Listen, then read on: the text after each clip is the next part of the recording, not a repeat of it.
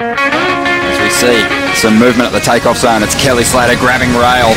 A clean entry, this thing holding open, it spits. Uh, when it spit me, I thought it was going to spit me off my board. Comes out with the spit, spits him out. Comes out after the spit, gets spat out of another good looking wave here. Spit. Spit. Spit. We're just spitballing, right? Yeah, I got. Where I'm going, Yeah, guy. Yeah, guy. Welcome, everybody. It is Spit, the Spit Podcast. Scott Bass and David Lee Scales with you here. And we're spitballing. We're talking all things surf, surf related, and a few off topic items as well. It is Monday.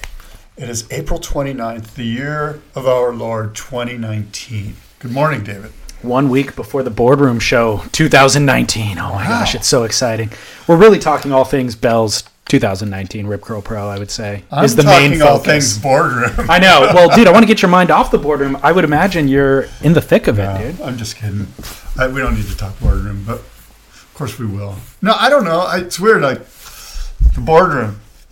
What, what should we just get it out of the way? It's coming up this weekend. We're excited. There is one thing that you may find interesting. There's this really cool YouTube clip of Wayne Lynch telling about the. It's like the gnarliest shark story ever really from Wayne Lynch. It's like nine minutes long. And I think, and I'm just throwing this out there at you right now, I think we should pull it up and play it. right now Yes, as part of the show i think we're in full volume and just listen to Wayne Lynch tell the story. It's going to be way better than me butchering it. okay So cut we'll- cut to wayne or why wayne lynch though why is wayne important to this story Well, Wayne's, of course, the guy that we're honoring at the Boardroom Show. He's the Australian shaping and surfing legend, and we're honoring him. He's going to be out at the show, and um, and I just came across this, and interesting. Okay, so here's some little backstory. I was invited last night to the most fabulous dinner, and it was. Do you know who Walter Munk is? no Walter Munk is the father of surf forecasting oh he's like he's got incredible like he, he basically forecasted the greatest surf forecast ever for World War II, the D-Day invasion. He was the surf forecaster. He was the reason they had to wait a week holy cow because the waves were too big. holy cow Yeah. So he he died this year in February. He was 101 years old, and um, I was invited to his house last night by his widow and by some other people that were sort of. We were discussing some ways that Walter's going to. Basically, we were discussing his paddle out. His paddle out's going to be at the Scripps Pier October 19th on a Friday or a Saturday, October 19th. But anyway, I had this great meal, right? And, and of course, he's this incredible oceanographer, Walter Munk. He's the guy that discovered why waves propagate up to Southern California and break at Windansea Beach or whatever. You know what I mean? South swells. He was the guy that, the first guy to pro, to understand the propagation of swells from the Southern Hemisphere all the way up to Alaska. And a bunch of other things. I mean, I'm just the tip of the iceberg. This guy's incredible. I mean, he's like best friends with, he was best friends with the Dalai Lama and just like, it's, it's insane, right? Like Crazy. The guy's insane. Super cool. Super, um, just like this really, a real sense of humility and um, a guy that woke up every morning and probably said to himself, "What am I going to learn today?" As opposed to, you know, he was he had a lot of humility, you know, teachability, and um, and like all scientists, he was just focused on the truth, you know. So anyway, point is, is that I was at this dinner and I told this Wayne Lynch story because they guys were telling shark stories, and I was like, well, I don't have one, but here's one that I listened to the other day from Wayne Lynch. And I did an okay job of recounting it, but of course I'm not going to be half as good as Wayne Lynch. So I feel like we should right now listen to the Wayne Lynch story. perfect Can you pull it up? cut to wayne lynch It was pretty big. It was a really big, uh, strong swell, about eight feet. It doesn't really hold much over about eight feet, but it's very thick when it gets that big and it holds it. It's it's, it's a you know serious wave, and it was one of the better banks. The bank was truly on one side of the bay, so that right in the middle against the rocks on the other side was just all ripped. Looked like sunset. That, that was a good way to describe it, like Sunset Beach. There was virtually no waves breaking, right to the shore break. It was that deep, and these you know really big, big less coming through. And I'd been out there for a couple of hours by myself. And um, anyway, this guy paddles out, and I just thought, oh yeah, I haven't seen this guy before because even back then not many people surfed there. And um, I didn't sort of make contact, you know. You've got to let them know they're not absolutely welcome. and um, and he's ridden a few waves, and I'm just surfing away, and and then I, I'm on uh, I'm on a on this one particular wave, and I was, I was just coming out of the barrel, and I've looked up, and here he is trying to take off. He didn't even realise I was on the wave, and he's just dropping down the face. And as I come out of the out of the barrel, I sort of straightened out. I, I think I said something fairly explicit to him, and gone around him, and he just doesn't see me, and he's just freaked out and fallen off because he didn't realise I was there. You know, it was it was you know genuine. He wasn't just trying to hassle or anything. And um, so I've just paddled out. I've looked in and seen him swimming and gone, oh, I got rid of him. And I'll surf for about 20 minutes, and you know, I've come in and looked, and I, and I can't see him on the beach, I can't see him anywhere. And I've looked over, and he's in the rip, right in the middle of the rip. And I'm going, oh no, I've got to rescue him. And I've gone, oh, I'll catch a couple more waves first. he looks all right. And I've paddled out and caught a couple and come back and I go, all right, yeah, I'll get him. And I've gone over and he's gone. And I've gone, oh, shit. And I've gone, you know, I've actually really worried. I've gone, oh, no. He looked pretty strong. And then I've looked around and I can see him. He's out a lot further than I realised he'd be. He's out, you know, at least 200 yards. And I can barely even see him. I can just see his hand out of the water. I think he was trying to wave for help. So that's okay. So I paddled out and grabbed him. And I put him on the back of my board. I'm on a 7.6 um, red swallowtail. And he's facing me and I'm facing him. I'm on the nose facing him. I'm just talking because he's really tired. I, I thought, gee, I've only just got you in time. And while he's talking to me, right behind him, about from, from me to you guys, a shark comes up really silently, just like this, just pokes its head up. And it's about that far out of the water at least. And it just comes up with a really massive big eye and it's just, just looking at us. But it's right behind you, or just a bit to the side, but right behind um, John. And I'm just looking at it going, oh no. And it's obviously a white pointer because they're the only sharks I know that do that, or the only experience I've had. And it's massive thing. It's huge, big, round. So, and it just slides really silently back down. And I've just gone, oh, we better start going in, John. I think, you know, we're getting a long way out. I didn't tell him anything. I didn't change my demeanour or anything. And I said, just paddle with me, but I know you're tired. Just paddle in sync. Just and just paddle. Don't don't put any energy into it unless you feel strong, because you know we got to get across to that over the other side near the rocks because um, the rip's running a lot stronger there. And I don't want to take you into the break because if we lose the board, you're going to be in trouble. So, and what I was actually thinking was there's never been a recorded shark attack in seaweed. I don't know if that means the guy got swallowed whole. And we just never hear about it. But over on that side in, at Castles and those years, there was massive seaweed used to grow up and then float on the surface and run along, you know, really long, big, thick bull kelp. And um, so it, you know, it going, crossing the channel, you know, diagonally across to get out of it, but trying to aim in a bit. And while I'm doing that, I, every now and then I can see the shark, and it's down, down about oh, I don't know, eight or nine feet down in the water, and swimming super slow, just, just barely moving faster than us, and it's circling, obviously.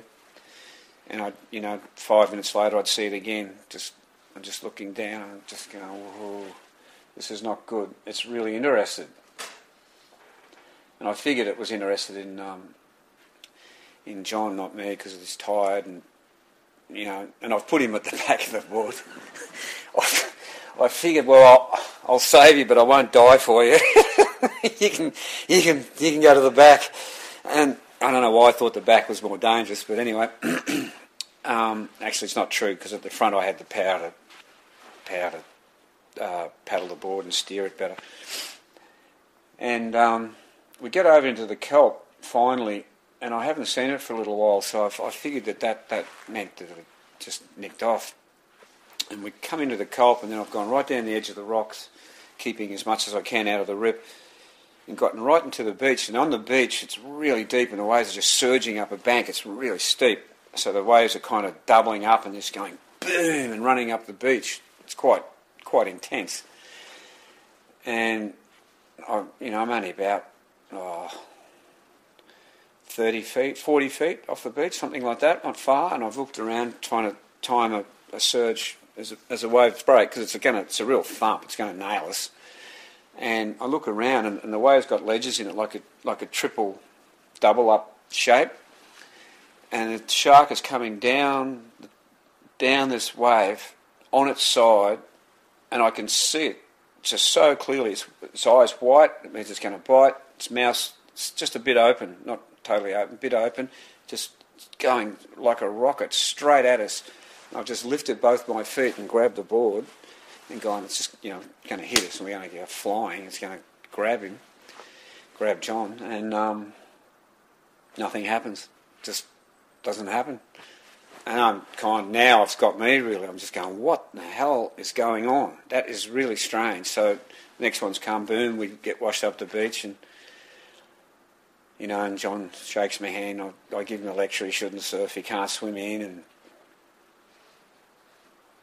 who told him to come here? Which isn't true. I didn't say that, but um, you know, so you know, I told him. I said, John, you shouldn't do this. This is not. If you can't get in in that situation, you really shouldn't be surfing here. If I wasn't out there, you're, you're gone. And never told him about the shark. He just walked off, and he looked that thankful and that depleted that I just went, "What's the point?" And um, I sat on the top of this really steep sand for a while, just with my board, and thought about it all. And, it was sort of surreal. It didn't seem like it had happened. And then I went, "Ah, stuff it!" And I just went back out. And about an hour later, five of my mates had been sitting up in the hill, and I didn't know it. I was sitting up. We had a little a secret little spot in the in the sand dunes where you could sit. No one knew you there. And uh, they've all paddled out and gone, you got no idea what, you should have seen what happened to you and you could have died and on and on. I said, the shark? And they're going, what, you saw it? I said, yeah, how could I not? And they're going, and you went back out. And I said, well, didn't bite. And and they told me that they watched the whole thing and it's circling. And when it, and then it dis- when I got into the seaweed and I got in close, it disappeared. They couldn't see it. And then suddenly it surfaced out about 300 yards or more, just came up to the surface and then just swam straight at the beach, straight at us from way out. Just went down a little bit, wasn't breaking the water anymore, and they could watch it like a torpedo, super fast, and went right onto his feet and turned at right angles and swam out to sea at the same speed. It's a pretty cool story, right? That is wild, dude. He tells it pretty good too, right? He's I got a, yeah, but I want I want um to understand why. Like that's such a bizarre behavior from the shark. yeah, I'm just thinking maybe they got they were just the shark was too close. Like the shark sonar sensed how shallow it got real quick because the beach was at a steep angle, so it was deep until it wasn't, and maybe right it was just like dumb luck that they got close enough to the shore that the shark sonar went, uh oh, I'm in danger, and I have to turn around and ja- and get back. Really interesting. Yeah, it's a cool story, huh? That's the kind of character It- we're gonna get to encounter this weekend. Wayne Lynch, good guy, super, super classic I'm Aussie. I'm also always amazed by people's um, not only comfort with sharks, guys like him, Greenough. They've had enough exposure to sharks in their natural environment that they understand their behavior actually better than a lot of scientists probably do. You hear Mark Healey talk about it too. Um, just understanding, like, oh, I saw the white of his eye, that means he's about to bite. Like little cues like that. It's crazy to think that you've had enough encounters to feel that comfortable. I would just always be shocked. Even if I had five encounters on the sixth, I would be equally shocked, I would think. I, w- I agree with you, and I, and I sometimes think that while there is certainly um, a better understanding if you're in their environment a lot and you get to be more comfortable with it, that's also can set you up for more dangerous situations. And I think back to this crazy documentary that I know you saw about the freaky guy with the bears up in Alaska. Grizzly man. Grizzly Man. I mean, this guy was a guy who you would think, oh, you know, he, he had named all these bears and he was friends with all these bears. And sure enough, one of the bears ate him. Yeah. And so these are wild creatures. And as much as we think we might understand their motives, I don't. I think we'd be foolish to think we really do. That guy was clearly nuts. He was. I mean, I feel like um, Wayne Lynch, Mark Healey for sure. There's a calculated risk. Oh, for sure. No, no. they're not. I- They're I not daredevils or thrill seekers. They're actually like mitigating all of the variables, all the risk, Right. and then still choosing in because they know there's no risk. That guy was just crazy. Yeah. You know, Yeah. great documentary though. It is. Yeah. It's, it's one that needs to be revisited, perhaps. Yeah. Um, So, yeah, Wayne Lynch on eight shapers are going to be shaping three different boards, replicating Wayne Lynch's really cool boards too. I I don't know if did I tell you I, I unpacked them the other day. Oh my god! So they arrived at my scene and I unpacked them, and you know, and I know I've unpacked a lot of surfboards in my day, and this these three boards I was instantly like, oh my goodness, I think I want to buy all three of these Wow. boards. Wayne, did he ship them from Australia? Yeah, Wow, yeah, that's a big ordeal. yeah. Um, Funny thing is, I mean, I don't really think of Wayne Lynch as a shaper so much. You know, I think you're. I think you're right. I think a lot of people are like that. Yeah. I know. I've. I've seen. I mean, we all know him as a, this great legendary surfer, yeah, exactly. but I mean, he'd been making his own boards since. Right. Yeah. And it's like I am aware of that detail, but I can't assign a certain design to him. yeah, the one, the sort of the classic one is that double ender evolution board. Yeah. Um, that I think originally McTavish and Neal Purchase Senior had made for him, and then. You know, Wayne's in Victoria pretty far off the beaten path in 1967. He just like starts making his own boards because there's no one else around. Totally. Yeah. Um, did you get your Arise mid length yet? We were talking about it last show. You were going to go pick it up. I did. oh, you did. Yeah, I went You're right more after. surprised about it than I am. I had forgotten. I was. I was like. Uh, I'm pretty fascinated by it. I have some clips I can show you on my phone right now if you want to see. Surfline Rewind. Yes, Dude, you love it. dude. so embarrassing when you paddle up to somebody. You're like, "Hey, what time is it?" And they're like, "Why? You got to go to work?" I'm like, "No, I've got to go to Surfline Rewind and see that last turn I did." Show me later. I don't want to show interrupt you- the show. I'm showing you right now. um, well, while you while you pull that up, we Yes. we actually owe a thanks to um, Surfing Heritage and Culture Center firstly and foremostly because they are our home studio, which is where we're sitting right now in the library. Shack.org, S H A C C dot O R G. And then also, of course, Need Essentials has kept us dialed in with wetsuits throughout the course of the year. And by the way, outerwear if you're ever going up to the mountains. And then, of course, spyoptic.com. Use promo code podcast to directly support this show. I'm wearing my spot, my Need Essentials jacket today. It was raining up in North Orange County. So, In Huntington Beach, mean? Yep. You call it North Orange County now? so I was talking about anonymity. I was talking about Walter Munk, right? He's got this insane house that Scripps Institute gave him a long time ago in the 50s or whatever. It's overlooking blacks. He's got his own private walkway down to the beach. Crazy. Check out his front yard What? They gave him the house? and the land all around Crazy, it. And it goes down. There's a private path down to blacks. Wow. And uh, he's got a, his own Shakespearean theater in his front yard Oh my gosh. where, he, where they put on plays and stuff. That is insane. Isn't it cool? So cool. It's a little, little terraced amphitheater. Yeah. That's all seating? Yeah, Amazing, dude. yeah, yeah. So you're going to show me your clip. I am. You're gonna freak out. I'm stoked on But- my Arise twin fin. By, It's by the way, the other thing, real quickly, while Yeah. you're looking it up, um, I forgot to mention this last week. We were talking about Laurie Towner and his Instagram post and all that. yeah, Um, Need Need Essentials actually put together um, a trip called and a video called Nordurland. yes, yeah, yeah. I It's saw Rob to insane. Yeah, yeah, yeah, Really insane. Free 40 minute um, surf video with Torren Martin and um, Laurie Towner. And uh, it's beautiful. I mean, coming off the heels of Thank You Mother, it's absolutely spectacular, cold water, frigid, um, full length surf film. So we've got that on spitpodcast.com if you want free vid, beautiful surfing, um, beautiful landscape, all that sort of stuff. Cool. Nordurland. Nordurland. Nordurland. Here's this. Here's this clip. I don't know if you can see it. Yep, I'll push play. All right, average day at your local spot. Boom, banked one off the top. Cuddy. You're not impressed. I can tell you. I'll give you. Okay, whatever. No, what's important is to see how the board went off the top, right? Yep.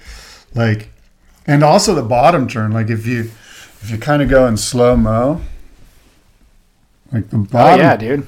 The bottom turn's bottom pretty turn. sick. And I mean, just that turn right there, that That was like I was like, wow, this thing feels insane. So I'm pretty excited about it. um, and that's Keels. a pretty that's a pretty average day. Very Like, average. Yeah.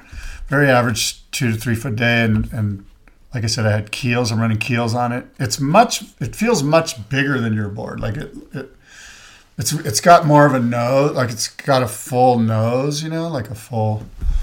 What's the length? I want to say it's seven two. Yeah, mine's six ten. I wonder if I have pictures of it. Um, that bottom turn though, you're right. That was like a fully. Um, you're almost like parallel with the surface of the water. Well, it, it off the tail, it did this incredible. That's Like, what I- was just that's what I was and I was kinda you. like, I should just have this in a six foot board. Like, what That's do what I, need- was telling what you do too. I I, was like, can we just get rid of all this nose area? You know? And I and I sent that's what I sent to Ryan. I go, Ryan, it doesn't. It's lacking in forward drive. Like it, like if I just stand on the tail, it doesn't get up and go down the line. You know, So I kind of got to go into the middle of the board to get it to go. But it's really soft up there. So Ryan and I are thinking, let's do like some. Let's make it a little faster, a little harder edge, a little edgier up there, and flatter. Should I bring mine by for Ryan to check? Yeah. Um, because mine does have the drive, not all the way back on the tail, but remember I told you I go like one third up from the tail is where Yeah. I stand, and all you got to do is kind of engage the tail, like engage the channels and the fins, and the thing drives like crazy. It's actually very got a ton of drive. Yeah. I don't know if I, I don't want to say mine doesn't have drive, but it doesn't have forward momentum unless I get into the middle of the board and the wave starts to. So hmm. again, if I stand on the tail, I'm. It's not like I got to move forward for it to kind of get up and Yeah, go. we're there's something different between our two boards then, because mine definitely has that drive, almost like in a way that I haven't really even experienced before. Like Yeah. it just goes. Yeah, Yeah, that's awesome though. I was super psyched on that. On that responsiveness, that kind of up and down. I- Yeah. people can't see what you're doing with your hands, so I was trying to explain. I know. I know. When I was doing that, I was like, "Oh, what does that mean?" Just the way it turns in the pocket was Um, really cool. the this also highlights something that's important talk to your shaper like work with your shaper refine a design like this is where you get the most out of your surf experience is by like ordering a board trying to achieve a certain sensation feeling some of it going back to the shaper dialing it in even farther like that's Yeah. the fun of it Yeah, You know. um awesome dude psyched yeah, I am too. is ryan going to be at the boardroom Yeah, I'm sure he'll be lurking around. I don't think he has a booth, but sweet hopefully he'll be there. Uh, before we get into the Bells event, I also wanted to follow up on one thing. I went last Friday night, I believe it was, to the premiere, world premiere of And Two If by Sea, Yeah. the Hobgood documentary. Yeah. Did you go? No. Okay. Um, it's really good. Yeah, I love those guys. They also did a phenomenal job. I mean, the event itself was freaking world class, dude. They Yeah. did it at the theater box in San the Diego? Gaslamp downtown San Yeah. Diego. It's a giant theater, like full on red carpet thing, like Yeah. a really VIP experience. Who was behind all that? Salty Crew, or was it Red Bull, or who was who? Well, they Who crowd sponsored it? They crowdfunded it. Oh, they Salty- crowdfunded. Yeah, they crowdfunded it five years ago. We talked about it on the show, like But a I mean, the- Kickstarter. Was there a major sponsor behind it, or was it all crowdfunded? it wasn't a major sponsor, but they did get um, legitimate production companies involved with it. Okay. Um, Justin is the guy's name. I can't. Justin Purser, I believe, is the guy's name, the director, and he's friends with them from childhood, friends with the Hobgoods. Mm-hmm. So as he got into filmmaking and they kind of got into retirement, he was like, "Hey, let's partner up. Somebody needs to tell your story in a really kind of authentic way." Yeah. So they started with a crowdfunding thing. I think that got the project started. They realized a year or two in that that's not nearly enough money. So they actually partnered with some production companies and saw the project through. They got Daniel Tosh to narrate, who's a comedian, obviously, with his own show on Comedy What- Central. What was that connection? How did that all come? Well, about? Daniel Tosh is a surfer. Oh, is he? Yeah. Um, he grew up actually in Florida, I think near the Hobgoods. I don't Mm. think they knew each other in their youth, but Tosh is a quote surfer. You know, Right, right. I saw him post an He's got a good voice for a voiceover, right? Could Yeah. it work? Yeah, Seems yeah. like it would work. Yeah. Um, Or were you thinking? Com- well, tonally, I think there was a little disconnect. Oh, really? Like I think because they got Tosh, you want to use him. You're like, oh, we got him, let's use him. So they wrote a script for him for the narration that was um, it had jokes in it. oh, you're kidding. So then I think from that point they started kind of editing the film to incorporate some comedy, which I think again tonally just wasn't an exact fit for the storyline otherwise. Little things like in the title cards for um, you know the talking heads being interviewed, Kelly Slater.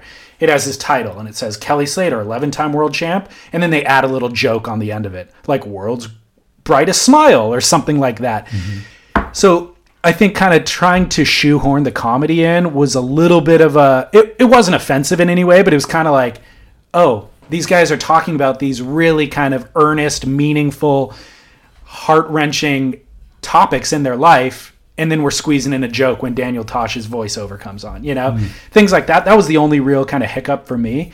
Um, but again, it wasn't even offensive. So by and large, it's a grand success. And this is what you and I want. You know, we always talk about um, the WSL needing to kind of do better storytelling and all that sort of stuff.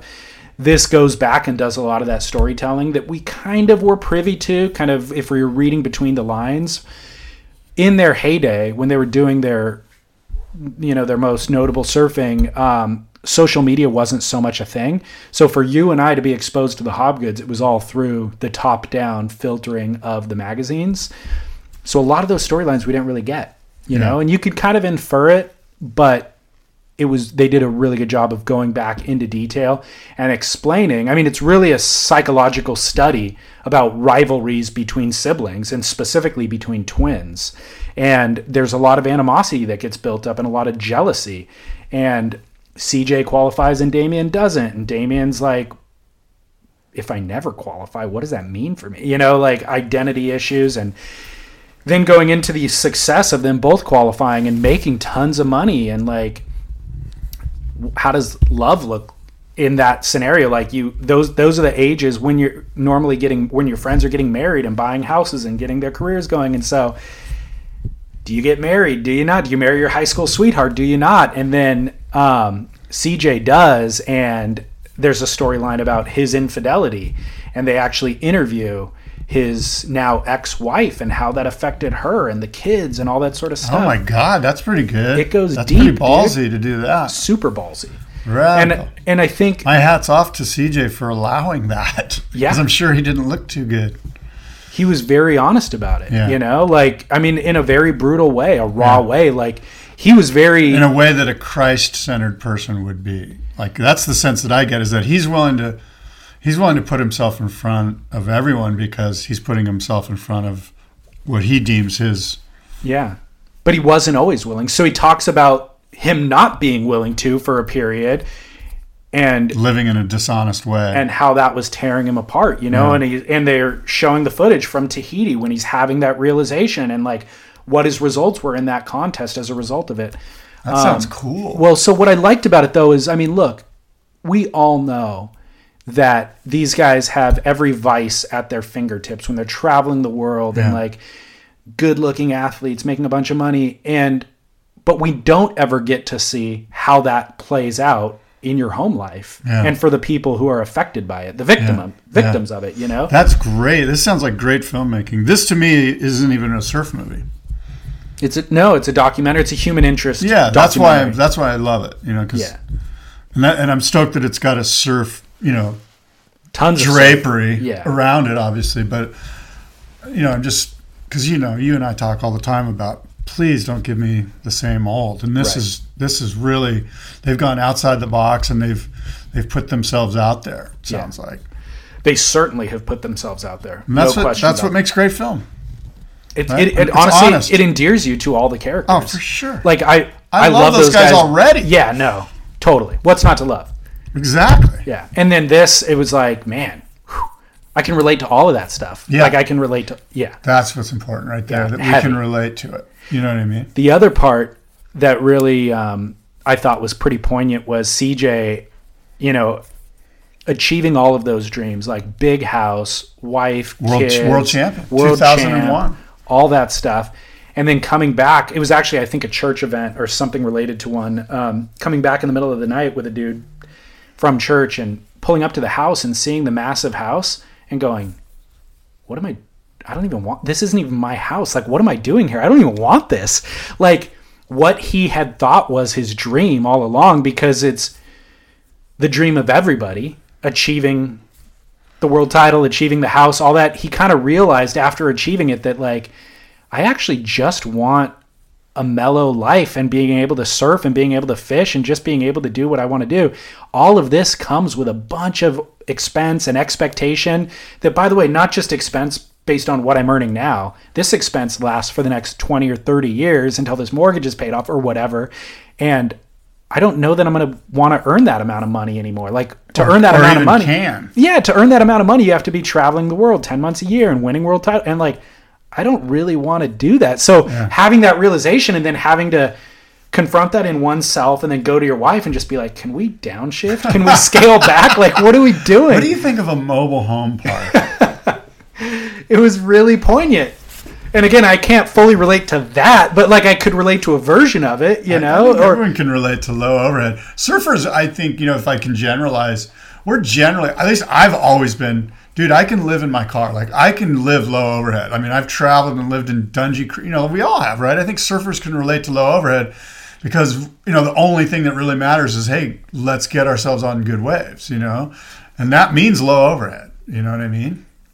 And so, Completely. at least to us, but maybe not our significant others or our children, or Yeah. we bit off a big chunk of cultural pie that we're not really comfortable with, that isn't really us, and Yep. It's interesting. And so I thought that was interesting because it allowed me to assess my future. Like I can't relate to buying that big house and those and marriage with kids and all that sort of stuff, but it allowed me to tap into it in my potential future and be like, "Hey dude, redirect course when you're feeling the draw towards those things. Remember some of that draw is external pressures. You know? I mean, j- just buying a house in Southern California is insane. Oh, I know, dude. You're looking at a million dollars. Yep. And so, guess what that means? Ten thousand dollars a year just in property taxes over thirty years. Yep. Three hundred grand in property taxes. Yep. That's just throws a loop in the whole deal. Like it's just that's gnarly. So insane. Yeah. Property taxes, Yep. taxes in general. Get out of Southern California. Get out. Uh, well, so hard. so at any rate, shout out to the Hobgoods and Justin Yeah. Purser What about. Damien? What Damien's story? I, I interviewed Damien. He's a great interview. Yeah. And um, what what was the the big drama? Was there a conflict in Damien's- Damien's storyline besides the tremendously. The the main theme for Damien is playing second fiddle to the one minute older brother and the world champ and all that sort of stuff. Yeah. So Damien's constantly trying to reconcile his own identity Yeah. against CJ's. Yeah. And so the way that looked through their youth was like they all they always had the same sponsors, you know, and so They did always market themselves together. well, it wasn't their choice a lot of the time. You know, it was Rusty's decision. Right. And then they kind of got out from under that umbrella. Globe. They both were on Globe, right? So that yeah, they got out from that umbrella and then kind of tried to create some separation. So Damien, they were both on Globe, but then Damien went over. Fox was doing the surf thing. Then Damien starts doing the knowing he's not going to win a world title or accepting that at some point, starts pursuing the big wave thing. Um, so you know, Yeah. yeah, it was really good. When you're hiring for a small business, you want to find quality professionals that are right for the role, and there's no faster or effective way than through LinkedIn jobs. Your time and capital are precious, and there is a powerful resource that can help you focus on what you're good at and integrate people into your team seamlessly to help grow your business. LinkedIn Jobs has created the tools to find the right professionals for your team efficiently and for free. LinkedIn isn't just another job board. Everyone is already on LinkedIn with their resumes and references, and now LinkedIn has designed a hiring platform to connect you with candidates specifically qualified for the job that you post about. More than a billion professionals meticulously organized to connect people by skill set to help us all advance our position. 2.5 million businesses already use LinkedIn for hiring, and 86% of small businesses get a qualified candidate within 24 hours. It's that fast, easy to use, and effective.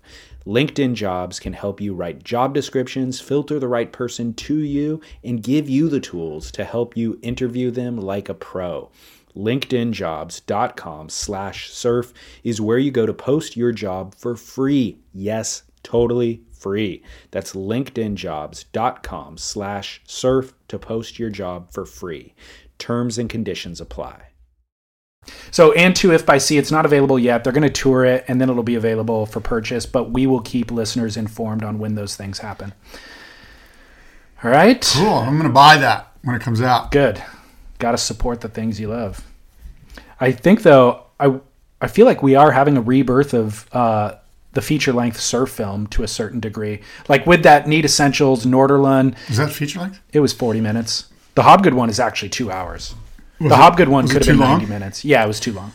Yeah. I don't know where or what they Could would have edited, cut. could have edited the narrator. I, I mean, I don't know where or what they would have cut, Yeah. but I found myself at the end of the two hours getting antsy. because you're kind of like, I get it. Yeah, I'm just ready to get out of my rags seat. to riches and back again. I mean, look, if you're ready. at if you're at home, you have the ability to pause and go to the right, refrigerator. I was in a theater Right. for two hours. Right. It's tough to sit Can that that. long. Was your chop up like falling away? Like, did you have to brush your hair? It was getting a little loose, but I wanted to check Instagram. I have these other Oh my god! these other dopamine. What's up with your hits, screen time? I've been using that article you sent. and your Tell screen time's gone down. Tell the listeners. So a what- you listener, a listener, um, we were talking about spending too much time on our phones. So a listener emailed us last episode after last episode and was like, "Hey, you guys should look at this new phone that, um, you know, I forget what the phone is called. I've seen it. It was advertised a year or two ago. There was like a Kickstarter. It's a phone that basically only allows you to text and call. Yeah. And uh, I was like, hey, man, I don't like adding things to my life to create solutions for things that I have too much of. You know, like I'm fine with reducing things, but I don't want to add a new gadget Yeah. In lieu of just discipline. Right. Like I should just be able to enforce a discipline. So I Googled how to um, reduce your screen time, and this great article came up that was very practical Yeah. about Productivity. yeah, just like creating folders on your home screen and doing things alphabetically, eliminating your notifications. Scott's showing me his home screen right now. There's literally eight widgets. and and you can't remove those from iPhone. Right, right. And there's a black screen. There's not a screen. That whole article talked about if you put images on your home screen, it makes you want to pick it up and look at it. Yeah. And then I got folders down here. Mm-hmm. Yeah. I've turned off all my notifications. Yep. So, and then they want you to get used to swiping right so you can look at your stuff. And screen time is right up here. And um, I'm one minute below my average for today. At this time or screen by time. the end of the day? I don't know. Let me let me check. If I click on, Because you got a lot of day left ahead of you. Yeah. Well, Here, let's see the last seven days. Four hours per day of screen time. it's a lot. Is it? I mean, yeah.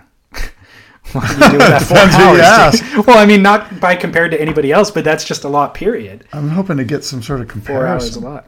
Uh, so, dude, speaking of Wayne Lynch, Yeah. shark story, all that stuff, and your buddy, the oceanographer, going to his paddle out, Walter Munk. Walter Munk. Google So him, dude. He's I've got- gnarly. I've got this new app that I've been using. This is going to increase your screen time. no, I'm not going to use it. It's really good though. Okay, what is it? It's called WeCroak. Oh my god. It's all about acknowledging death is imminent for all of us. So there's a lot of cultures around. Why do I need to acknowledge? I'm going to tell you why. There's a lot of cultures around the world who that's a part of their daily uh, awareness. You know, like Japanese, Bhutanese. They have these sayings that are incorporated into their life that are just like, just be mindful and reverent of death because it'll make you more respectful of how you use your time. You Yeah. won't waste as much time on your phone if you know that you're going to die. So this app So you downloaded an So app to tell you this. these these app developers they Yes. they're like all about that philosophy and they were implementing it in their life and living a better life because of it and mm-hmm. like deleting Instagram and all that sort of stuff and they're like we'll just create an app that reduce it doesn't actually draw you into your phone that much more you can't link it to social media you can't share it with friends any of that it's just five notifications a day they come sporadically intentionally and you open the notification and it's a quote and that's it. Like you can't. There's not a lot to the app other than that. It's just one quote five times a day, and I'll read you- Five quotes a day. yeah, and which I thought was going to be too much. It's not. It's kind of a constant Yeah, reminder. read me one. Just by the time you finish kind of processing one of your quotes and go about your day, you get another reminder, and it's a new quote, and you kind of process. It's just the right amount. I found Uh-huh. Out. So, anyways, this is one of them. Wildness, wildness. It is perennially within us, dormant as a hard-shelled seed, awaiting the fire or flood that awakes it again. Gary Snyder. Oh, Gary. So some of them are people you know, some of them are people you don't. Mm. But look, wildness is a good thing within us, right? And it's perennially perennially within us, dormant. And then a flood comes, the water comes, and it sprouts it. So it's like rather than just being Or a dormant all the fire. time. It's at a fire. What is a fire? You roast it and then you salt it and eat it? I don't know. That's a good one. I'm not sure what the fire has to do. Um, Okay, well, that wasn't the greatest example. That didn't move qu- me to download. oh, dude, it's what I got. You can access the current quote. I can't go back and look at the archives. Right. You know, um, but we croak if you guys want to download that. That is kind of- Solid name though, right? That is kind of. Let me see your home screen. Let me see what you got there. Did you? Uh, no. Mine Yes. is definitely not. Oh, that see, that's like candy. Let's play. I know. Mine is all candy. That looks like candy. All right, dude. We should talk about Bells. The Rip Curl- Bells. 2019 Rip Curl Pro Bells Beach. Great event. I loved it? it? I thought it was. Yeah? I enjoyed it. Yeah. Yeah. Big, meaty, mean, lumpy. That inside, that final section was where all the scoring was taking place. I mean, it's Bells, you know, it's like you and I have argued for years. Bells should be taken off the tour.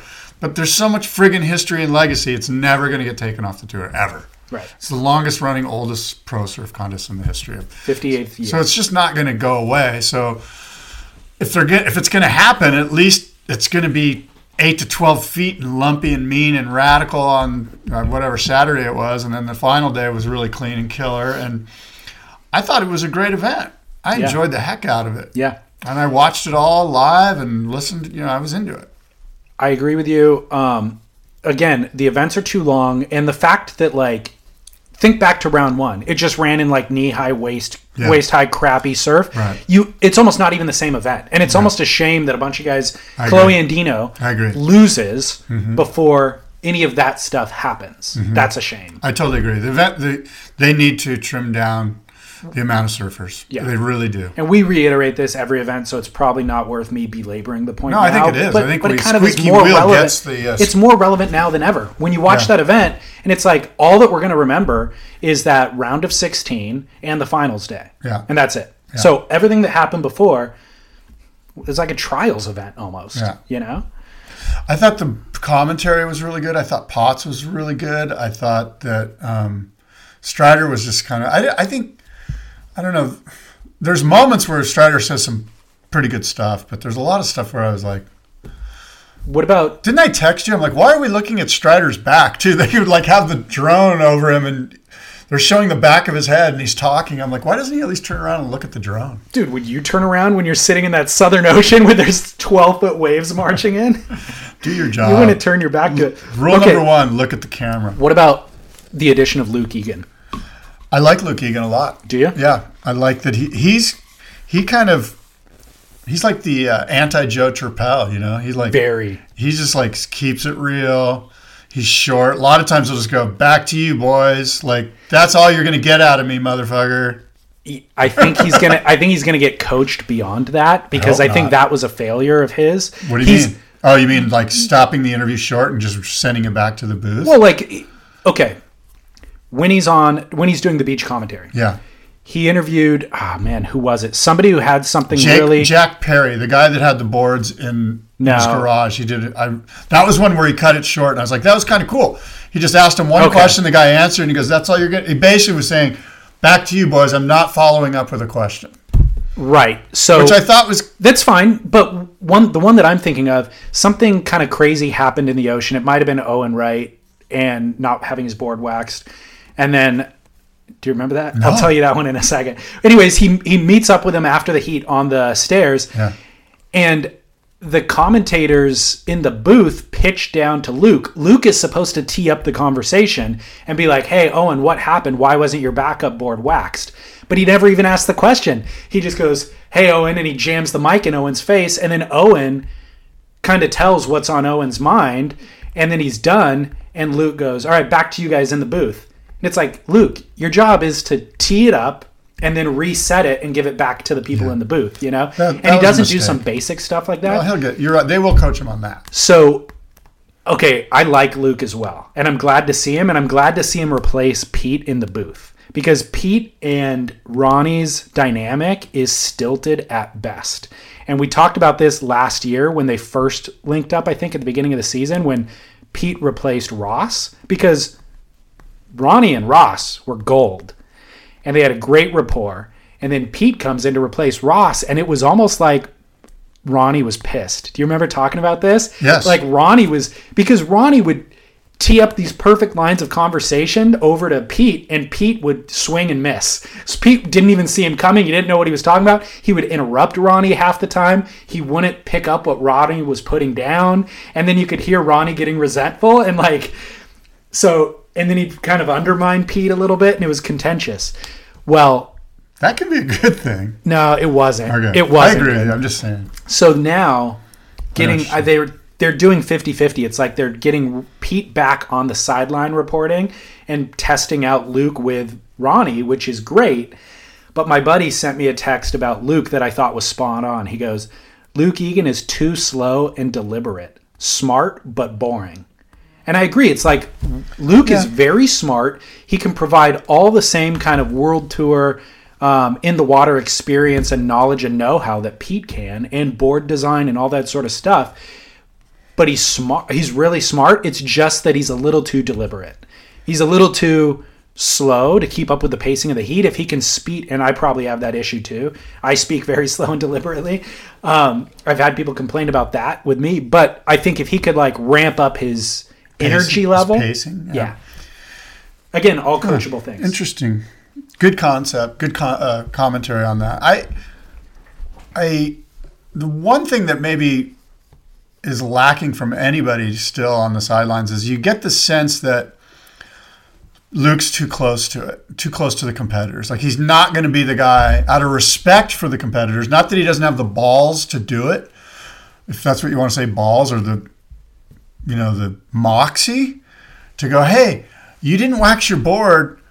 That's a huge mistake. What happened? Or you know what it, you know what I mean? I need that. We need that guy that that McEnroe or Johnny Miller guy that's gonna call him out mm-hmm. and not be worried about how it might be perceived by others. Because believe me, others are gonna go, "That was lame. Why'd you call out?" You need somebody that's who doesn't happen. care about being buddy buddy with Ex- pro surfers. Exactly. Yeah. But but that has their respect too. Yeah, yeah. They got to have the. It's got to. You know what I mean? Because Luke has their respect, but Luke also needs to like. I mean, next year he could be coaching one of these guys. You know what I mean? Like he doesn't want to. You know, Yeah. upset the apple cart, the future apple cart. And almost all of these guys have brand loyalties because they came from working with a brand or they Yeah. still are part of the team, Yeah. you know?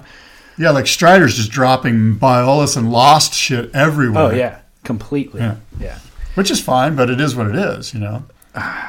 Yeah, it's a problem. I mean, it's fine and we can all relate to it we know why these things are in the place that they are, but it's a problem for growth. My question to you is Is there even room or necessity for somebody that's more critical than what we're getting? Is there is there need to be a more critical eye? Absolutely. Yeah. Absolutely. And is that person on the beach commentator or is he in the booth or maybe a mixture? Yeah, I'm not sure. Could be either.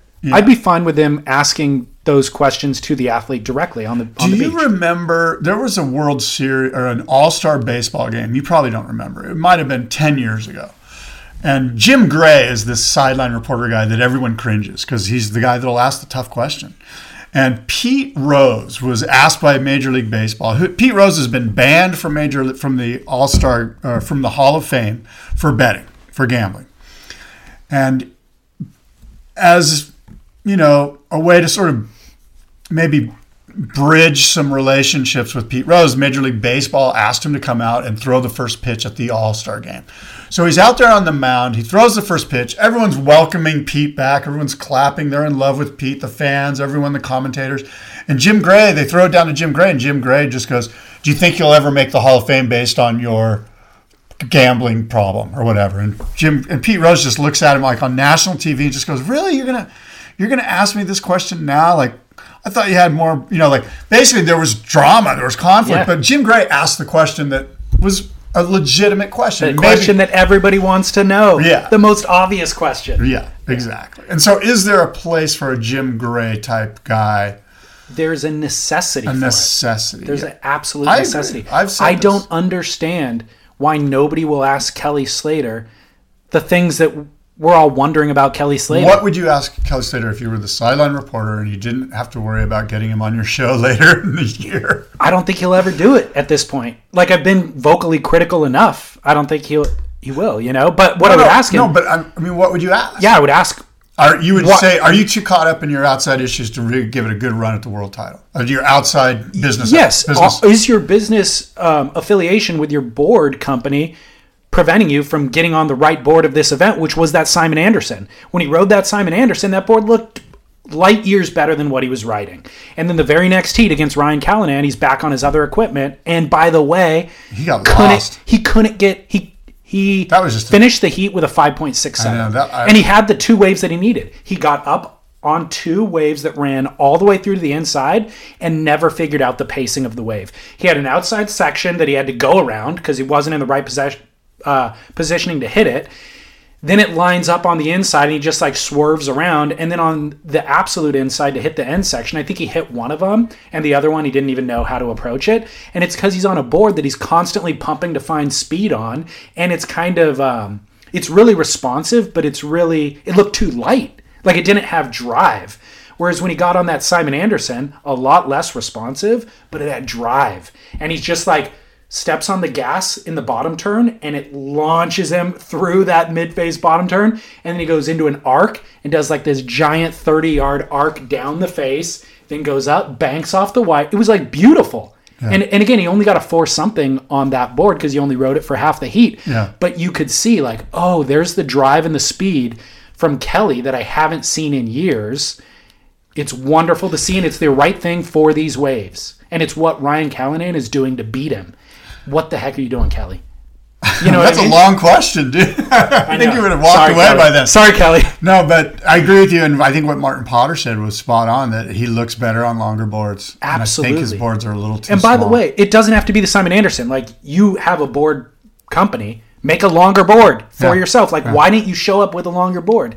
Well, in many ways, like when you think about it, when he was with, like, I think Al Merrick had the ability to go, Kelly, I think you should ride this. And Kelly would be like, all right. Yeah. But right now, he's got a bunch of guys that are like, I don't know, I'll make you whatever you tell me to make you. Like, there's nobody that's got, but Simon has the ability to go, Kelly, I think you should ride the 510 or whatever. You know what I mean? Like, Six- he- six three. whatever. My Yeah. point is, is he doesn't have somebody that he looks up to and goes, I'm going to listen to this guy. And The way he did with Al or Simon. That's a good point. And I think we love the fact that he's a pioneer of board design. So I love that he's testing out all this stuff. Yeah.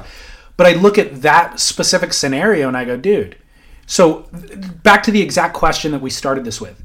Are your outside business interests influencing your ambitions to win a world title? Because if you're thinking, which board should I take it in the heat? The one that's on retail racks that people can go buy?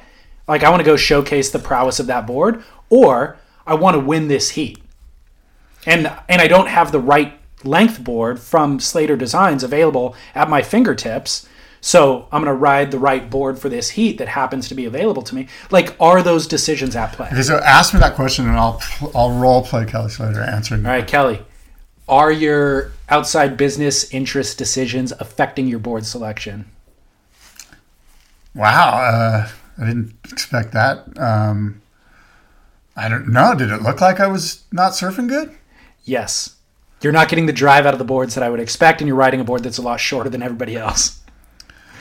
Well, I don't know. It was kind of it was weird. That's that heat was weird. I was just in the wrong position. I paddled up to the rincon. I didn't get it waves up there. I hung out there too long. I went back to the bowl, and some big wide ones came through. I just got I was out of rhythm more than anything. It's not the boards. You, you got two waves that had the scoring potential that you needed, and it seemed to be that the boards were undergunned for that size of wave. That's my phone. I got to take this call. It's a business associate. Do you agree? Did you see the waves, Yeah. the heats that I'm talking about? Yeah, I, I, I agree. I, I this was this was indicative of a larger issue for me with this event, which was when the swell arrived. Which, by the way, everybody had five days to prepare for at least. Yeah. There was a bunch of lay days, and we saw that swell coming. Everybody hyped it. Hashtag fifty year storm. And yet, yet everybody was un, uh, unprepared with their equipment. Like I saw Jordy had that was weird. That that heat where he rode that six six and he caught like one wave and came in and traded it out. Yeah, so Jordy had I saw an Eric Arakawa, I saw a DHD, I saw a Dahlberg. Like it seemed like he just went and bought boards off the rack in the last five days. There's nothing wrong with that.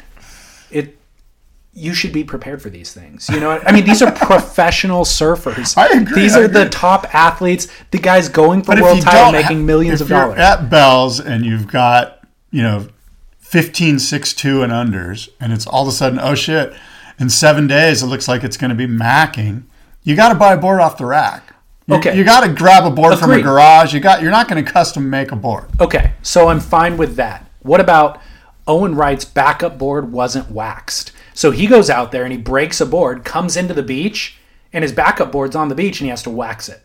that one's that one's a little wacky Jeremy Flores comes in looking for his board, couldn't find his caddy. It wasn't on the beach, it's at the top of the stairs in the locker room. This is middle of a heat. Hmm. At the 50 year storm that you guys have been waiting you for You got to fire the caddy insane. Like Yeah. the lack of professionalism is absolutely insane to me. yeah i agree Like, you. what are you guys doing? those are. Freaking ridiculous. are they stoned Those stoners I don't know. Um, this was Sam George wrote this piece that ended up on BeachGrit, and he said, "quote Almost half of Kelly's scored rides were wipeouts. This was in in his heat against Ryan Callahan. Um, almost half of Kelly's scores scored rides were wipeouts, and his highest score maxed out at 3.5. The semifinal with Toledo and Callahan, 8 to 10 foot offshore, 13 waves ridden, and not a single one in the excellent range.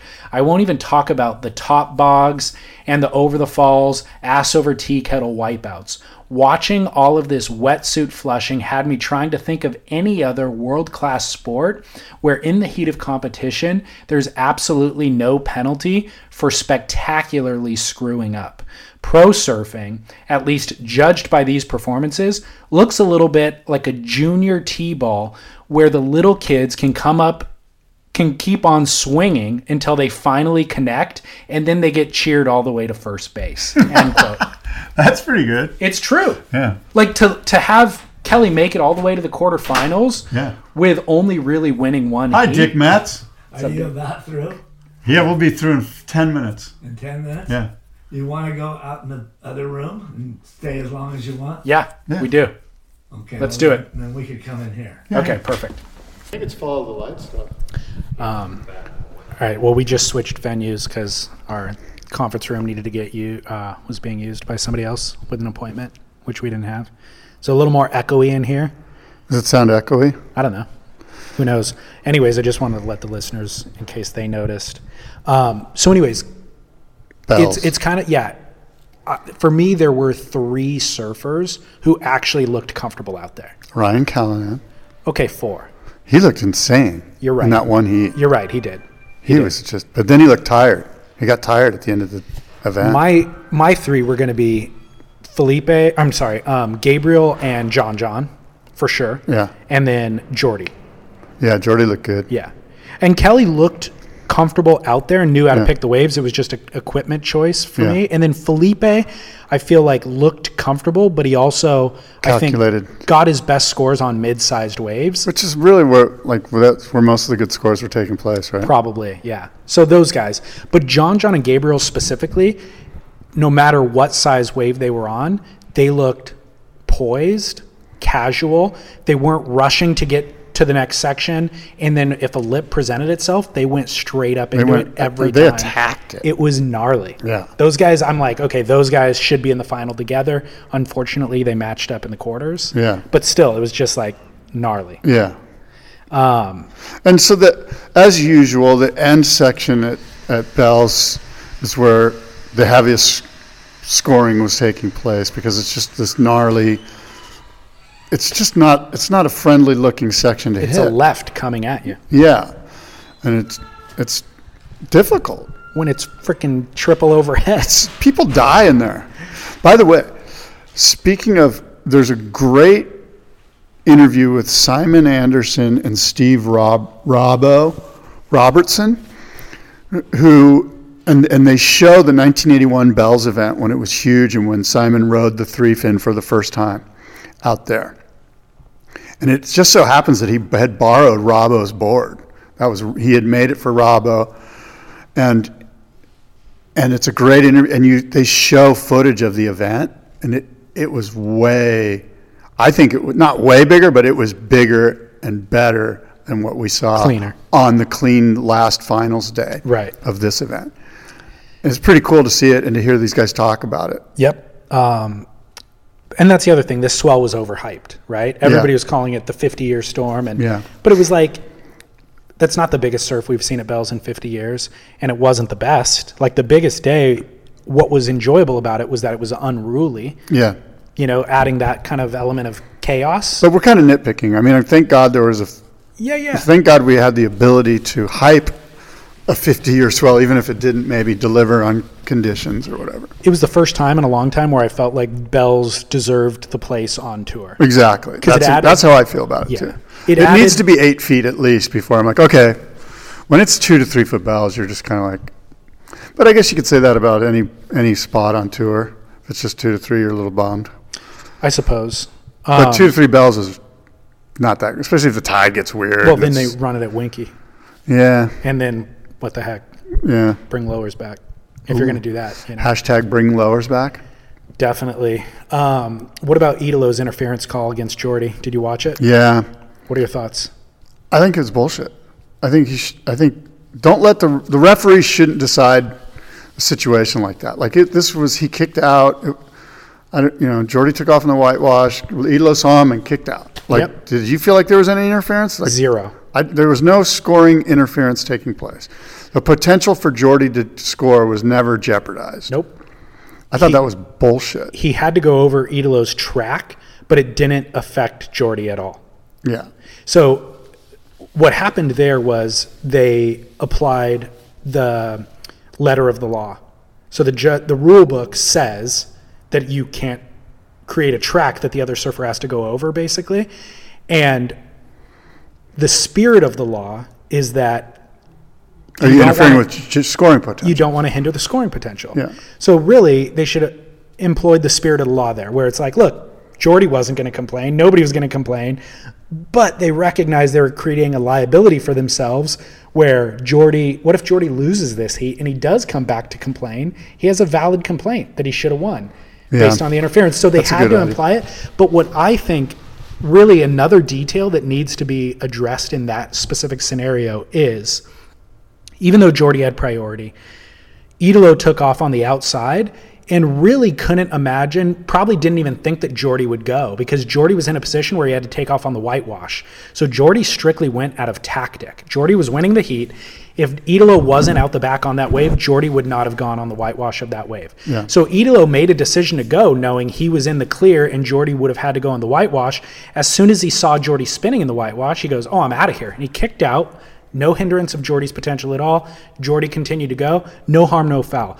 Italo made the decision at the time using all the information he had. He made the right decision. The information changed. He changed, made the right decision again, and got out of the wave. The judges were holding him accountable for information that he didn't know when he took off on the wave. You know what I mean? Yeah. And so I think that's wrong. Yeah. It's a gray area because the- first part of it that you explained, letter of the law, and oh, what if Jordy lost and he came up to the judges and go, hey, what about the rule? You guys didn't enforce it. That point you made makes a lot of sense. It's cogent, it's valid. But the second part you made Yeah. makes tons of sense too. Yeah. And so at the end of the day, you got to say, well, what does the rule say? Yeah. And did he violate the rule? Yeah. And if the answer is yes, then what, what's the question? Even though I don't agree with it, I didn't think he deserved to be. I, I felt like, was that the semis or the quarters? That was at the end of the rounds. I want to say quarters. To me, it's like, look, we're in the business end. Let's let the surfers decide this. Let's not let the referees decide this. Totally. And I mean that's the problem with surfing that kind of constantly comes up is there's so much gray area, so much subjectivity and we keep trying to refine it and push it towards objectivity so that we can be a legitimate sport and whatever. But there's just moments that you can't. Yeah. It's the well, all, all sports are having this issue. I mean, last night in the NBA, there was a major referee issue. Was there? Yeah, with the Houston Rockets and Golden State Warriors. And this is a sport that's a true sport in that you score your own points and there's a defense that tries to stop you from scoring your own points and you can't smoke and you can't wear leisure slacks. So it's a true sport. So, but they had a big, there was a, you know, talk, it's on talk radio all morning about this, this referee call. Yeah. Should he have called it? Shouldn't he have called it? All of that. There's a great, uh, I don't know what it, it was a podcast I was listening to a month ago, which um, talked about the NBA and them being kind of the media questioning their objectivity with the refereeing. So to rebut that, the NBA invested, I feel like it was $20 million, building out this headquarters for all of the replays to run through. I forget, it's like in Houston or something. So every game, they have all of this technology, tons of camera angles in every stadium where they can slow down and look at every single play that happens to figure out what actually happened. So now the referees, whenever there's a questionable call, get on the line to HQ immediately. They're reviewing the footage. And then at the end of every game, they release all of their in like complete transparency. Here's what transpired in every call of every game. Here's a report publicly available for players, fans, any the media, anybody who wants to know how we made the decisions we made. Here's complete transparency. And I thought that was really interesting. Is that the NBA or the NFL? It was the NBA. The, N- the NFL probably does too, I would imagine. Yeah. But the, the cameras are so good and they have every angle covered that like sometimes during halftime they'll have a magician on the court doing a card trick. They could zoom in and see all of his sleight of hand and see how he's doing his tricks. Oh, that's pretty cool. That's how legit it is, you know. But it was, you know, it's this. I mean, I said twenty million dollars. It's probably a bigger investment than that when you're looking at all the staffing. Yeah. But it's kind of like this There's nothing is just more important than the integrity of the league. exactly, exactly. How do you quantify whether or not you see a return on that? You don't. No, you don't. It's all about It's just marketing the integrity. investment. Yeah. Do you have a good? Do you have a legit product? Exactly. Exactly. Um, so a couple of other things that we could discuss from Bell's. Julian Wilson, two early losses in two events. I feel like we always have the question about his world title ability. He has all the talent in the world, of course. What happened? He surfed against Kelly. They got pitted against each other in that kind of early elimination round. Kelly stayed busy, got a couple of mediocre scores, combined heat total of 11, and Julian sat out the back waiting for set waves that never came. And uh, so Julian loses. I feel like the ocean works against you at least one event a year, at least one heat a year, if not an entire event. That's it. Yeah. So you have to accept that that's going to happen no matter who you are. We'll chalk that one up for Julian Wilson. Unfortunately, it happened early in the year. That's why you have to control every other variable. You know what I mean? It's like, Yeah. Julian, that one wasn't really your fault. Maybe you could have altered your strategy once you saw the way things That's were going. that's where I was going with this, and Okay. it's such a gray area. This concept of because what happens is it comes back to bite you. Like if you alter your strategy, let's say you paddled inside and up to Rincon to try to get busy, and instead of waiting for three killer waves in 35 minutes, you just you want to be all over the place, and it comes back to bite you because killer sets come in and your competitor's out by himself, way out at the ball, and he's scoring. Yeah. Now you're like, why'd you break from your strategy if you would have just held your guns? So I think the, the general hard and fast rule is always go into the heat with the strategy and stay the stay the strategy. If you lose, you lose, but at least you didn't try something else and then just get all scattered. I think the problem is post event, you get scattered. Post event, Julian goes, shoot. Now, next time, do I stick to my strategy? Because it screwed me this time. And now I'm in the hole because we're going into the third event and I'm two events down. Those are my two throwaways already. Now I got to perform every single event, you know? Well, that is what it is. I will say this hats off to WSL and Rosie Hodge for getting an interview with him after he lost because that's one of the things that you and I are always talking about. Like, go talk to the losers. Yeah. Let's get them when they're pissed. And, you know, Julian had the composure and the professionalism to do a pretty good post heat. I'm leaving now. I've got my boards under my arm interview. Yeah. And I thought that was good. And they need more of that. Agreed. Um, did you watch the Heritage Series heat? I did.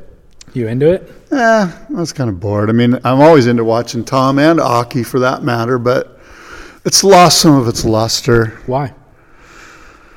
Uh, I mean, I don't know. I was into it. I tuned into it. Um,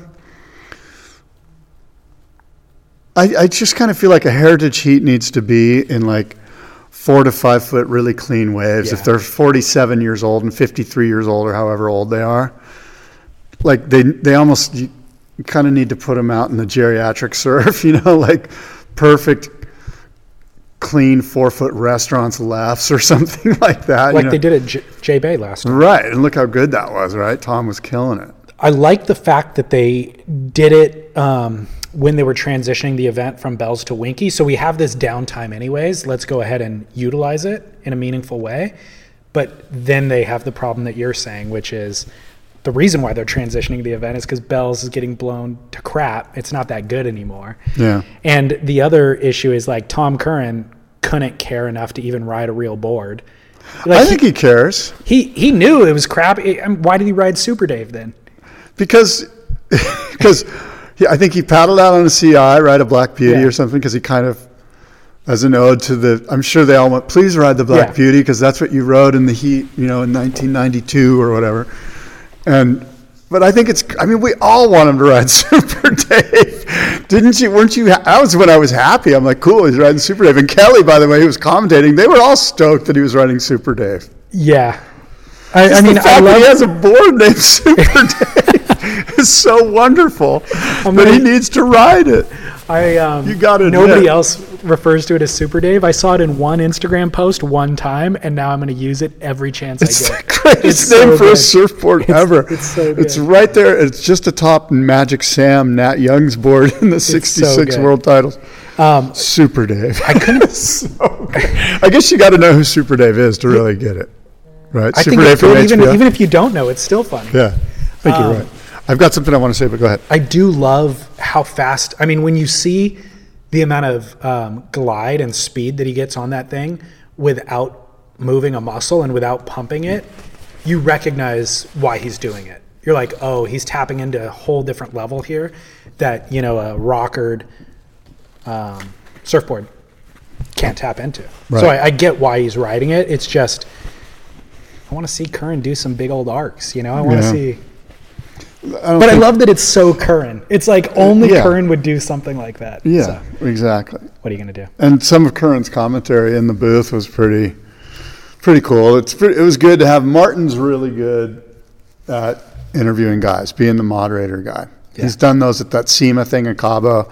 They'll have Martin do be sort of the moderator. He's a really pretty good interviewer, very good interviewer. Yep. Okay, so I interesting that something I want to throw out to you and the listeners. I was at I was down at Sharpeye in San Diego with Marcio Zouvi, and we were talking about the Brazilian storm. And he basically said, Scott, the Brazilian storm is going to be over.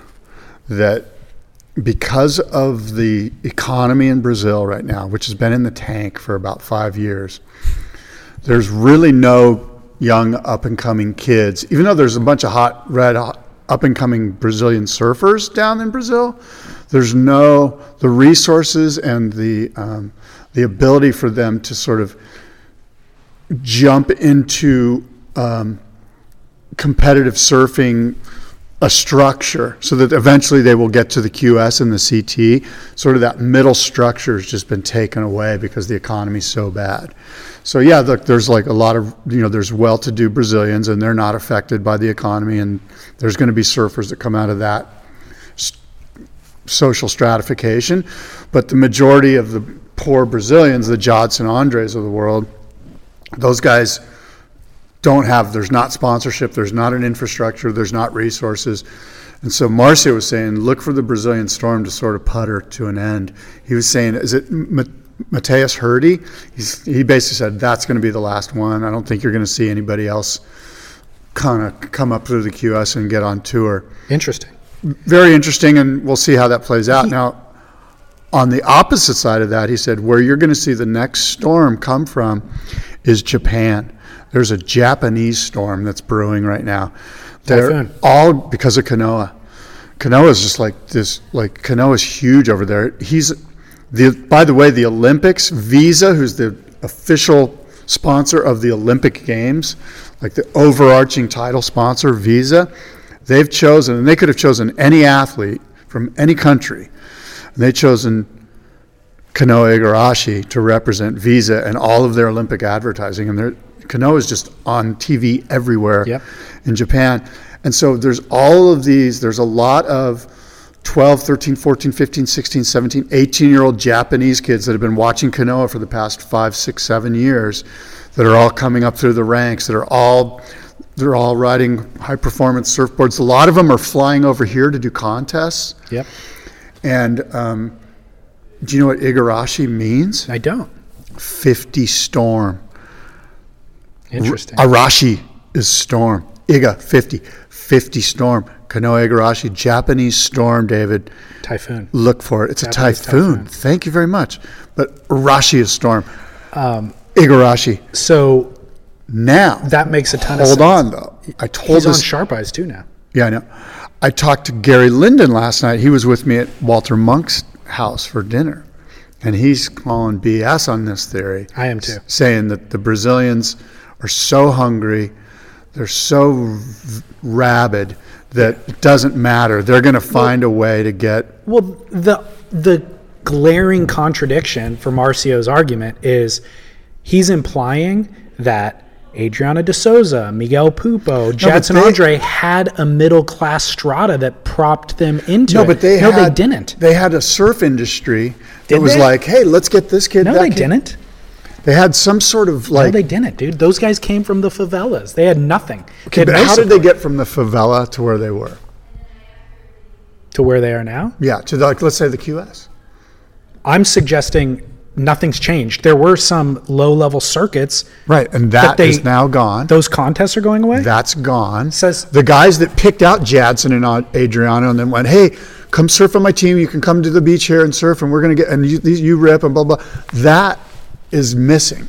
That whole middle chunk is missing. There's like uber rich, and there's uber poor, and there's no more like infrastructure to get the guy from the ever favela. that much of an infrastructure I don't for either. those By the guys way, in I don't either. But that's what I'm Marcio's telling implying you. that something went away that Yes, was there. I'm yes. suggesting I don't think those guys ever had that. Right, but I'm suggesting Marcio's from Brazil and knows Brazilians and is a smart business guy. Yeah, and I you're do. not from Brazil and you don't know what was there, and so you're arguing something that you don't know. Same with me, by the way. I I'm just telling you what Marcio told me. I acknowledge that. What I'm all that we know about the Brazilian storm is that despite not having any of the structure that all the developed, you know, surf nations have, No, but they did. those though. guys then what have we been talking about for the last 20 years saying that they don't? I never said there wasn't like some We sort of always middle. have. That's no, no. Look, they were still they were poor, but there was some infrastructure that allowed them to climb the ranks to get to a place where they could get sponsored and get into the QS and travel around and become CT surfers. Yeah. They're still poor guys, but that infrastructure to climb the ladder, part of it's been taken what- away because so of the economy. what we're talking about is local contests. That's gone away. If that's what we're going to say I don't is know.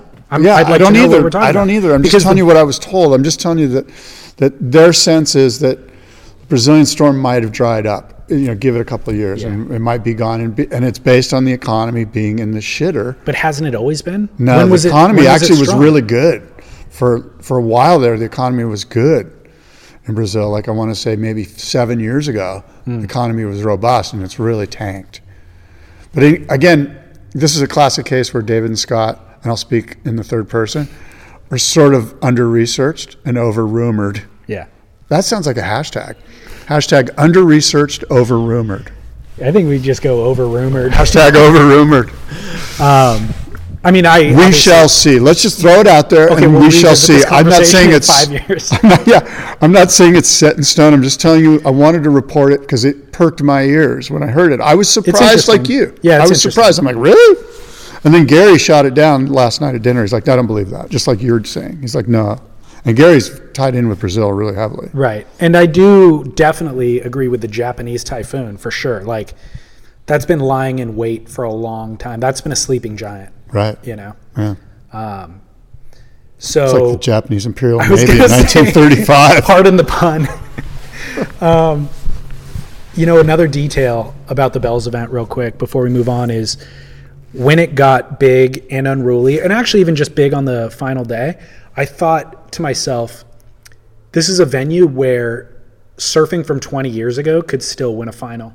Like the surfing Yeah. from the 90s That's true. and the 2000s Absolutely. absolutely could have won a final out there against John John. Well, and, and I would ask you to watch that 1981 footage of Bells of Simon, and Yeah. you'll see the turns he's doing. And you're basically on the same turn that I just saw John John. No, Yeah. maybe not John, but the same. Just uh, you're right. The venue, uh, basically, there's only a certain type of surfing that can take place there. Yep.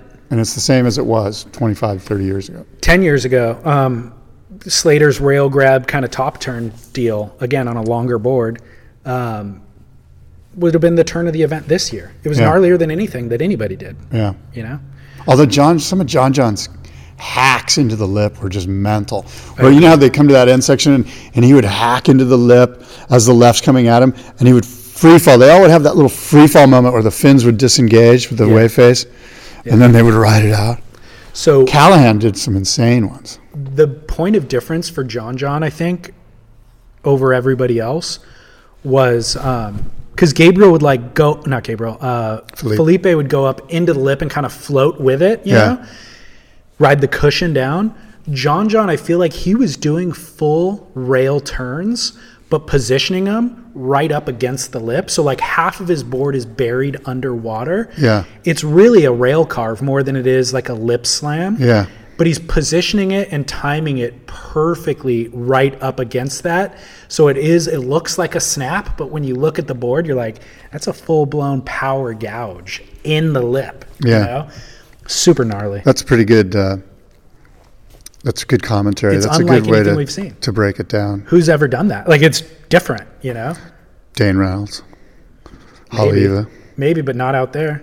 No, And, because and by why the way, not? John's riding a 6 2 the He's just entire time. he looks so strong. It is it is setting up wonderfully for a continuation of John John and Gabe, which I wouldn't mind seeing for the next five years, frankly. They're both have two world titles. Their they their um, style is so interesting to compare and contrast. Like I was watching them throughout the event on opposite sides of the draw, thinking these are the two informed surfers, and I can't really even compare who's better. I would I was talking to somebody and I'm like, oh, John John's got like a step above Gabe, and he's like, how? Why? And I'm like. "Mm, I don't know because I like him better. like, there's no way to objectively say what he's doing is harder or better than Gabe. Yeah. You know, they're both really, really equal. As fans, it's it's perfect. We've got a, a great situation, and the WSL must be chomping at the bit. That they've got these two guys. That John John's back and he's healthy, and it's really champing, chomping, Champing. champing, champing at the bit.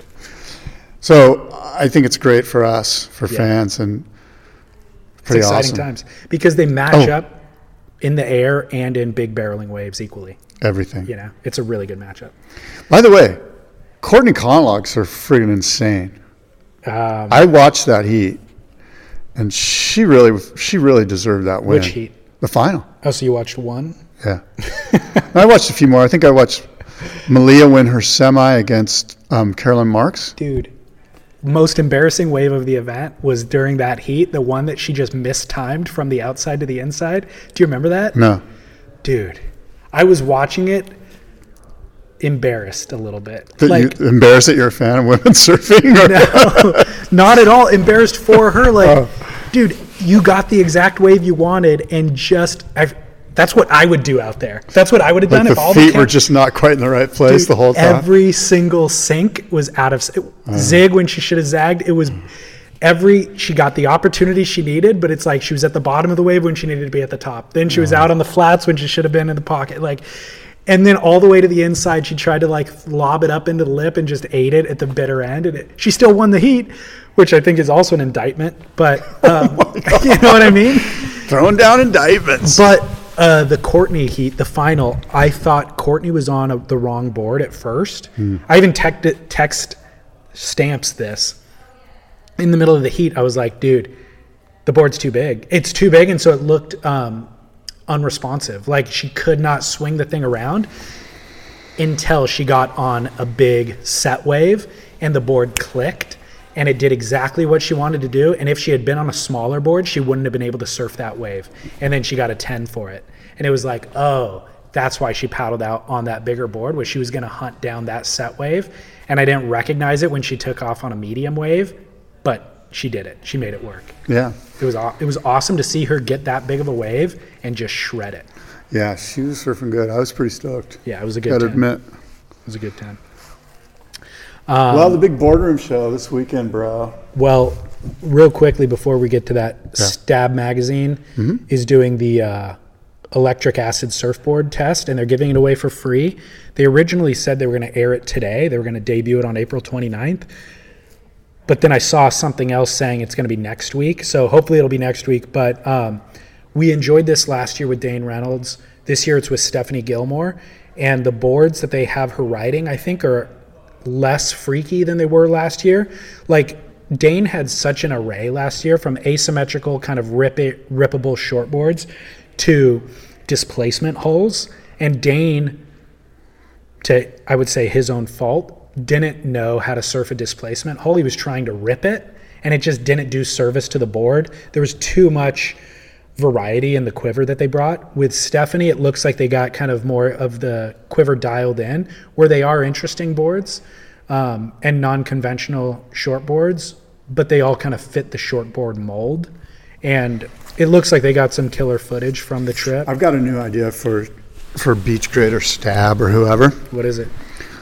It's it's the sort of it, it flows along the same theme, but instead of having one really good surfer and an array of surfboards, you get five really good surfers. Let's say four. You get four really good surfers, whoever they are, and then you get an array of surfboards designs. Like you get you have four fishes built, you have four high performance surf shortboards built, you have four longboards built, you have four Bonzers built or whatever, right? So you have four totally different boards, right?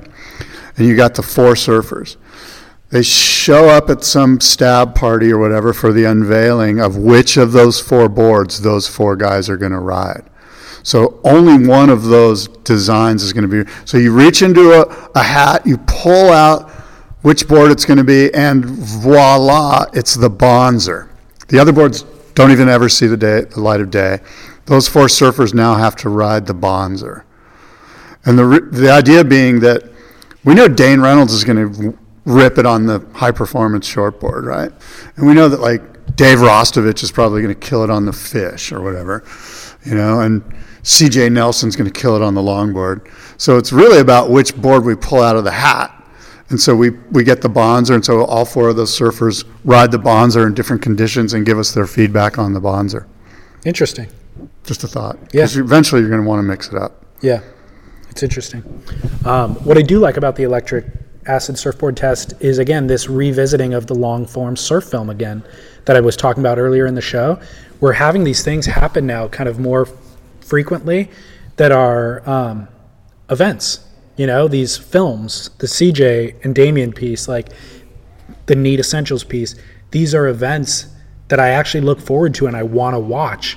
Whereas the long feature surf film had gone away for a decade or so after kind of VHS.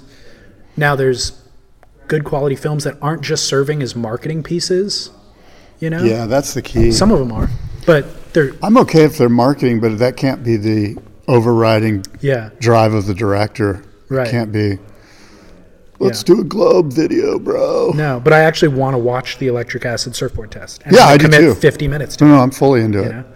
Um, are you going to the boardroom pre-party on Friday night at the Del Mar Plaza? My invite must have got lost in the mail or something. It's open to the public. It's a free. It's an exhibitor. It's for the exhibitors. Oh. for you guys. Okay. But everyone's welcome. Cool. Live music. Two slideshows. One with Steve Sherman. One with Dan, Don Balch, and one with the Follow the Light Foundation. Sweet. And then two short video edits. One by Dana Brown on his father Bruce Brown, and one by Wyatt Early, who did Spoon. So a little clip from Spoons. Epic. Yeah. Yeah, I'll be there then. Um, I'll swing by. My must see happy moment from spyoptic.com, use promo code podcast, is 21 Days series is back from Red Bull. Remember this a few years ago? They were doing it, Yeah. following a couple of uh, surfers around on the tour. Um, I love it. They've always done a phenomenal job, and this year they're profiling Jadson Andre and Chloe Andino. Oh, interesting. And episode one was them leading into the Quiksilver Pro. Very cool. so cool. it's really, really well done. So I'll post that on spitpodcast.com. That's awesome. Yeah. Let's let's uh yeah, looking forward to seeing Spy. Must see moment. Is that what we're talking about? Yep. Thanks for following along, Scott. It's been a pleasure. Thanks to the Surfing Heritage and Culture Center as well for hosting us. Red Bull. Love those guys. 21. Love their beverages. I don't drink their beverages. Their production house kicks ass. The production house is good.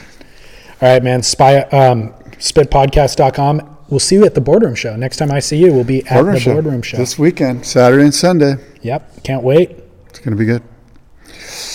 Boardroomshow.com for tickets or information. If you want to see the full schedule, by the way, the boardroom panels, the discussions, we've got an insane lineup of discussions. WSL is going to be there in force. Pat O'Connell, Devon Howard, Dave Prodan, talking WSL future.